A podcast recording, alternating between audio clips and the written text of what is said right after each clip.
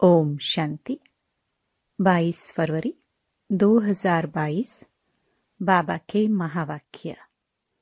मीठे बच्चे, तुम सबको सच्ची गीता सुनाकर सुख देने वाले सच्चे सच्चे व्यास हो।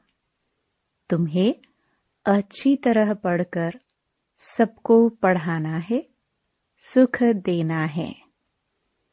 प्रश्न सबसे ऊँची मंजिल कौन सी है, जिस पर पहुँचने का तुम पुरुषार्थ करते हो? उत्तर, अपने को अशरीरी समझना। इस देह अभिमान पर जीत पाना। यही ऊँची मंजिल है, क्योंकि सबसे बड़ा दुश्मन है देह अभिमान। ऐसा पुरुषार्थ करना है, जो अंत में बाप के सिवाय कोई याद न आए। शरीर छोड़ बाप के पास जाना है। यह शरीर भी याद न रहे। यही मेहनत करनी है। गीत, इस पाप की दुनिया से।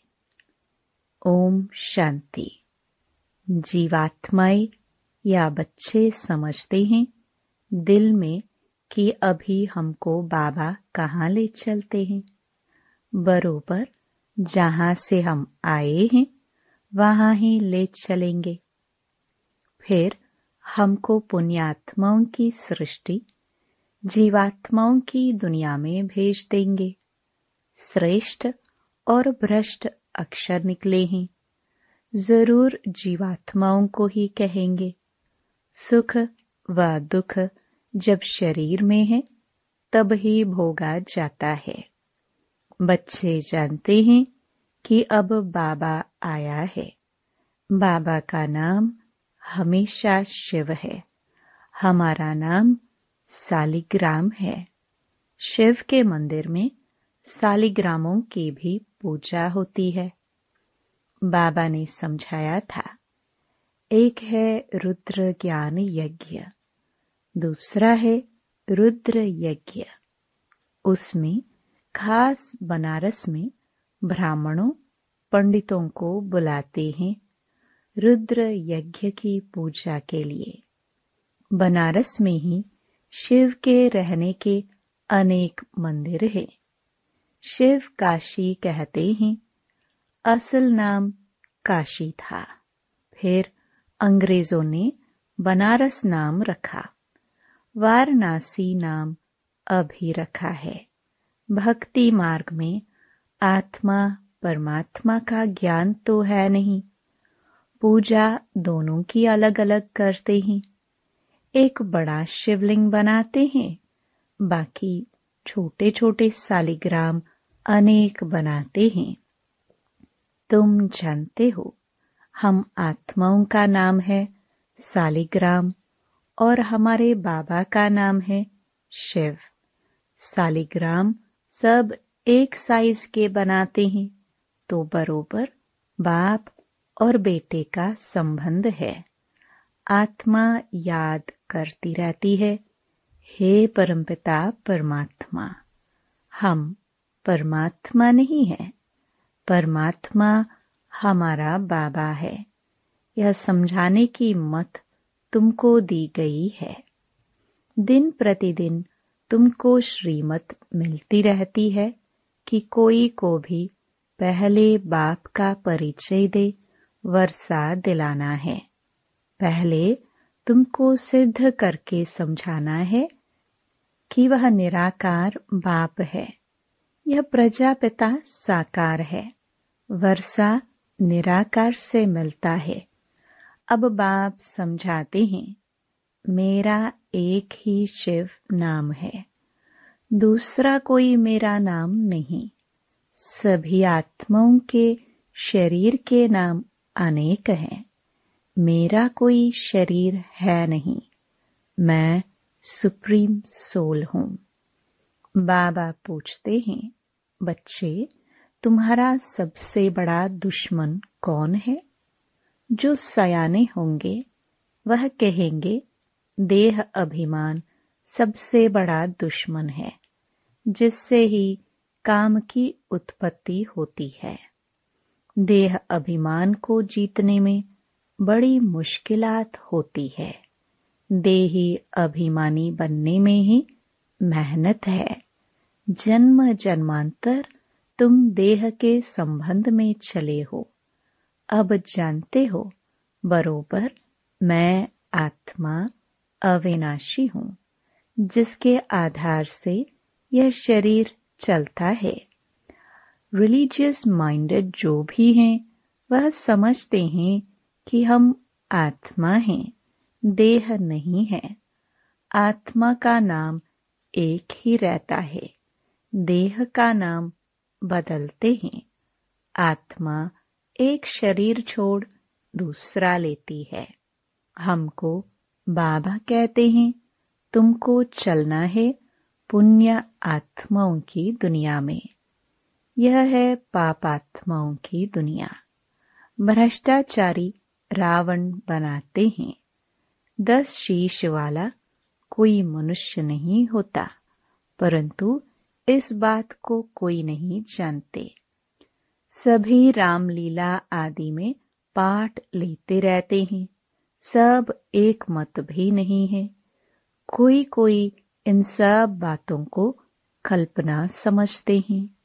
बरोबर यह नहीं जानते कि रावण भ्रष्टाचारी को कहा जाता है। पराई स्त्री को चुराना यह भ्रष्टाचार है ना? इस समय सब भ्रष्टाचारी हैं, क्योंकि विकार में जाते हैं। जो विकार में न जाए, उनको निर्विकारी कहा जाता है। वह है राम राज्य, यह है रावण राज्य। भारत में ही राम राज्य था। भारत सबसे प्राचीन था।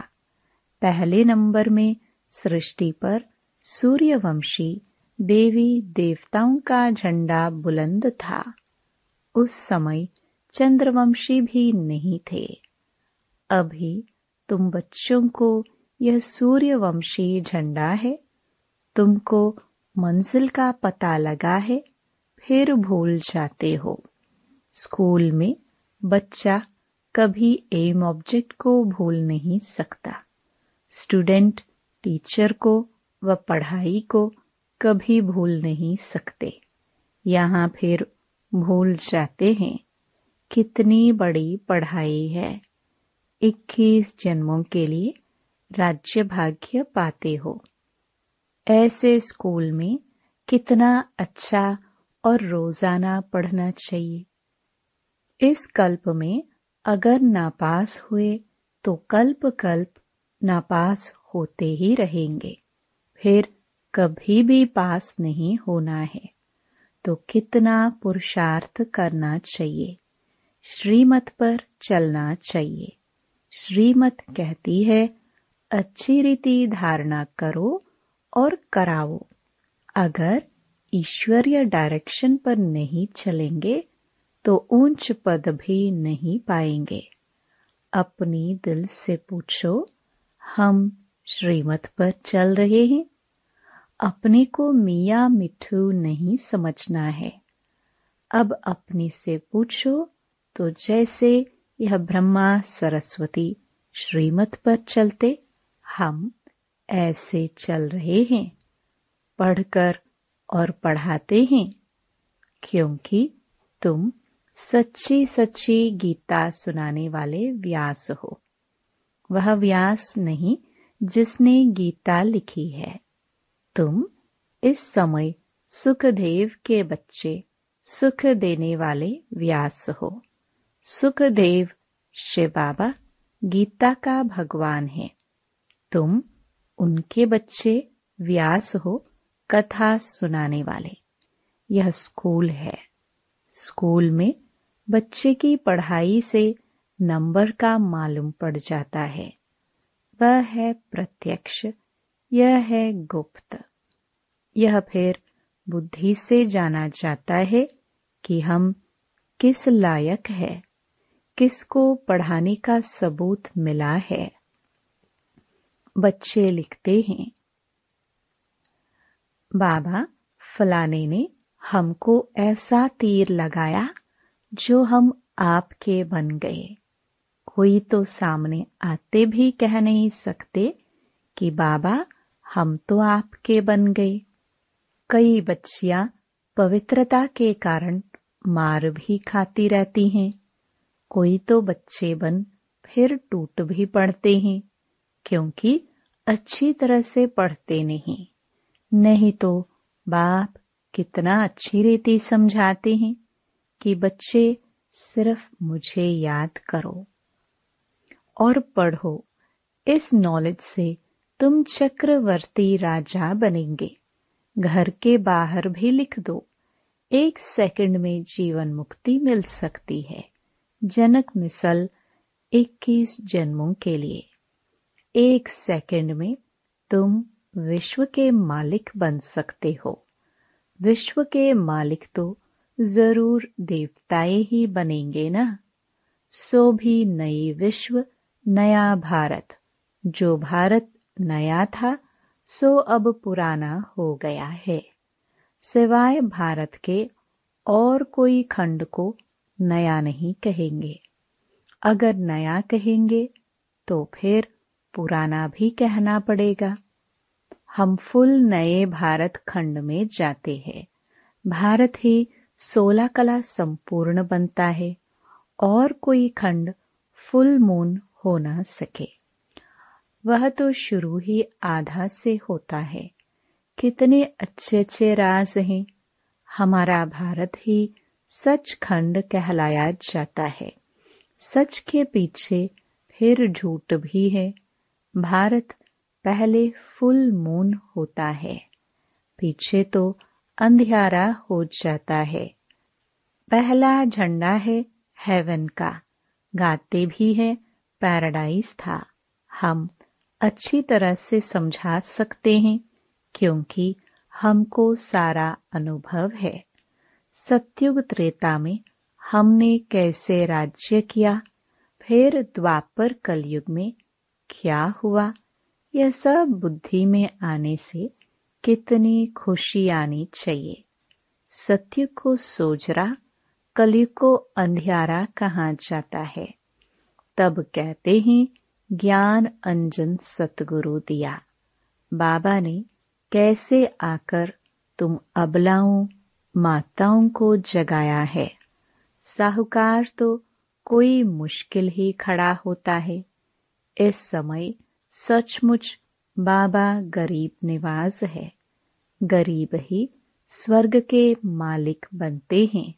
साहूकार नहीं, इसका भी गुप्त कारण है। यहाँ तो बलिहार जाना पड़ता है।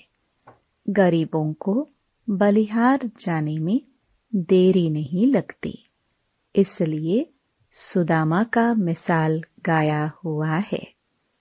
तुम बच्चों को अब रोशनी मिली है, परंतु तुम्हारे में भी नंबरवार हैं और सबकी जोत उझाई हुई है।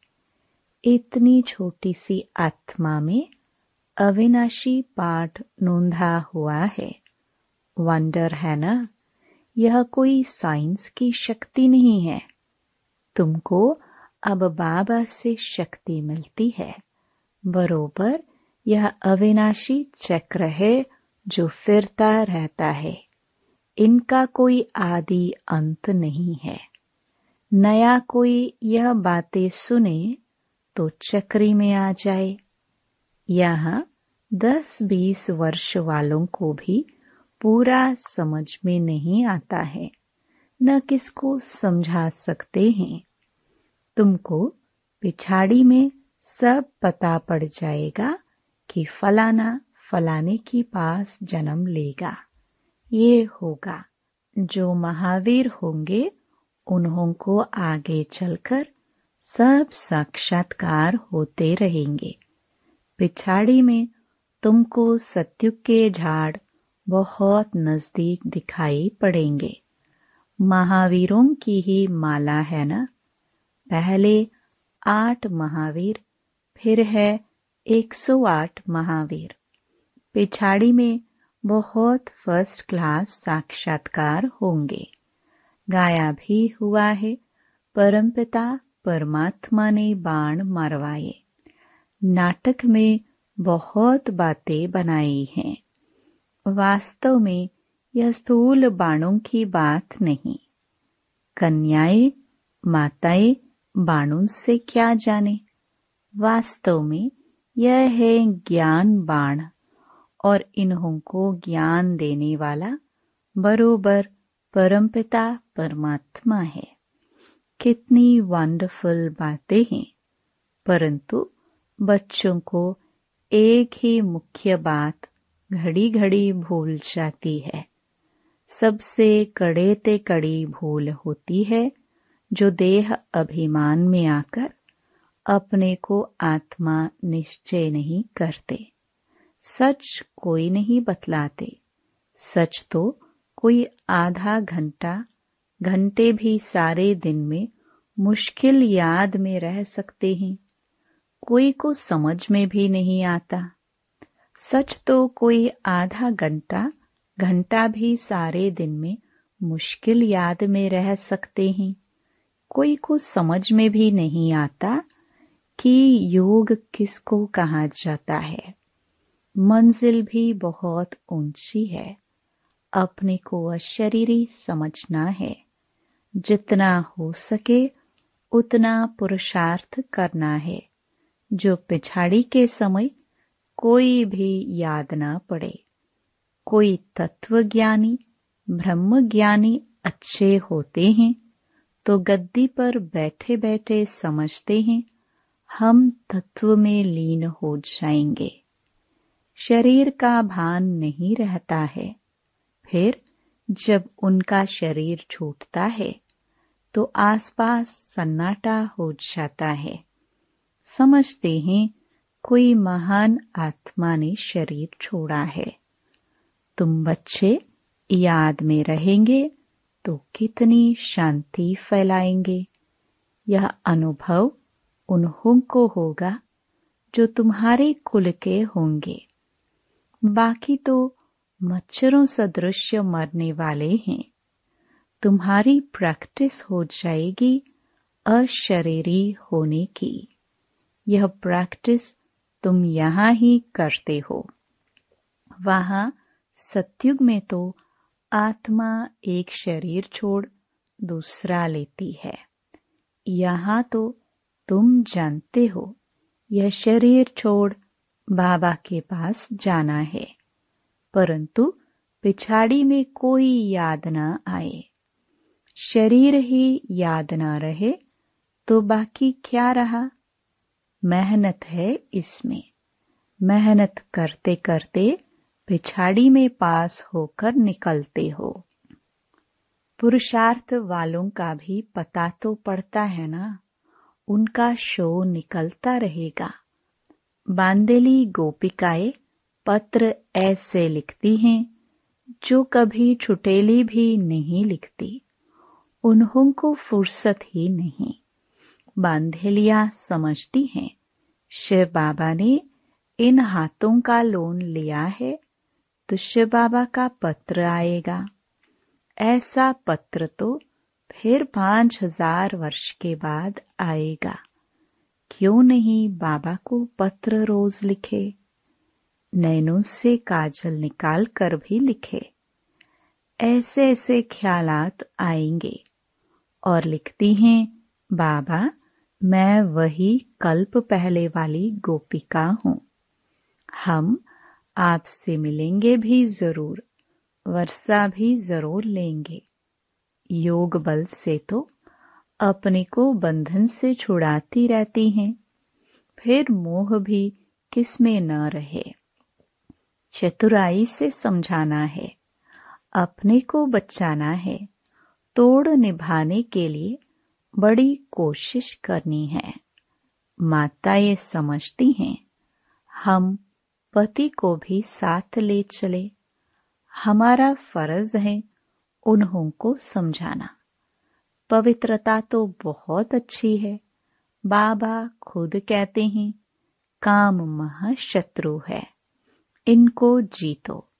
मुझे याद करो तो मैं तुमको स्वर्ग का मालिक बनाऊँगा। ऐसी बच्चियाँ हैं जो पति को समझा कर ले आती हैं। बांधेलियों का भी पाठ है। अबलाओं पर अत्याचार तो होते ही हैं। यह शास्त्रों में भी गायन है। कामेशु क्रोधेशु कोई नई बात नहीं है। तुमको तो इक्कीस जन्मों का वर्षा मिलता है। इसलिए थोड़ा कुछ सहन तो करना ही पड़ता है। अच्छा मीठे मीठे सिखिलदे बच्चों प्रति मात पिता बाप दादा का याद प्यार और गुड मॉर्निंग रूहानी बाप की रूहानी बच्चों को नमस्ते। धारणा के लिए मुख्य सार। पहला, योग बल से अपने सब बंधनों को काट, बंधन मुक्त होना है। किसी में भी मोह नहीं रखना है। दूसरा, जो भी ईश्वरीय डायरेक्शन मिलते हैं, उन पर पूरा पूरा चलना है। अच्छी तरह से पढ़ना और पढ़ाना है। मिया मिठू नहीं बनना है। वरदान, बाप के प्यार की पालना द्वारा सहज योगी जीवन बनाने वाले स्मृति सो समर्थी स्वरूप भव। सारे विश्व की आत्माएँ परमात्मा को बाप कहती हैं। लेकिन पालना और पढ़ाई के पात्र नहीं बनती हैं। सारे कल्प में आप थोड़ी सी आत्माएँ अभी ही इस भाग्य के पात्र बनती हो। तो इस पालना का प्रैक्टिकल स्वरूप है सहज योगी जीवन। बाप बच्चों की कोई भी मुश्किल बात देख नहीं सकते। बच्चे खुद ही सोच सोच कर मुश्किल बना देते हैं। लेकिन स्मृति स्वरूप के संस्कारों को इमाज करो तो समर्थी आ जाएगी। स्लोगन। सदा निश्चिंत स्थिति का अनुभव करना है तो आत्मचिंतन और परमात्म चिंतन करो। ओम शांति। इस पॉडकास्ट को सुनने के लिए धन्यवाद। आने वाले एपिसोड्स को सुनना जारी रखने के लिए शो को फॉलो या सब्सक्राइब करें।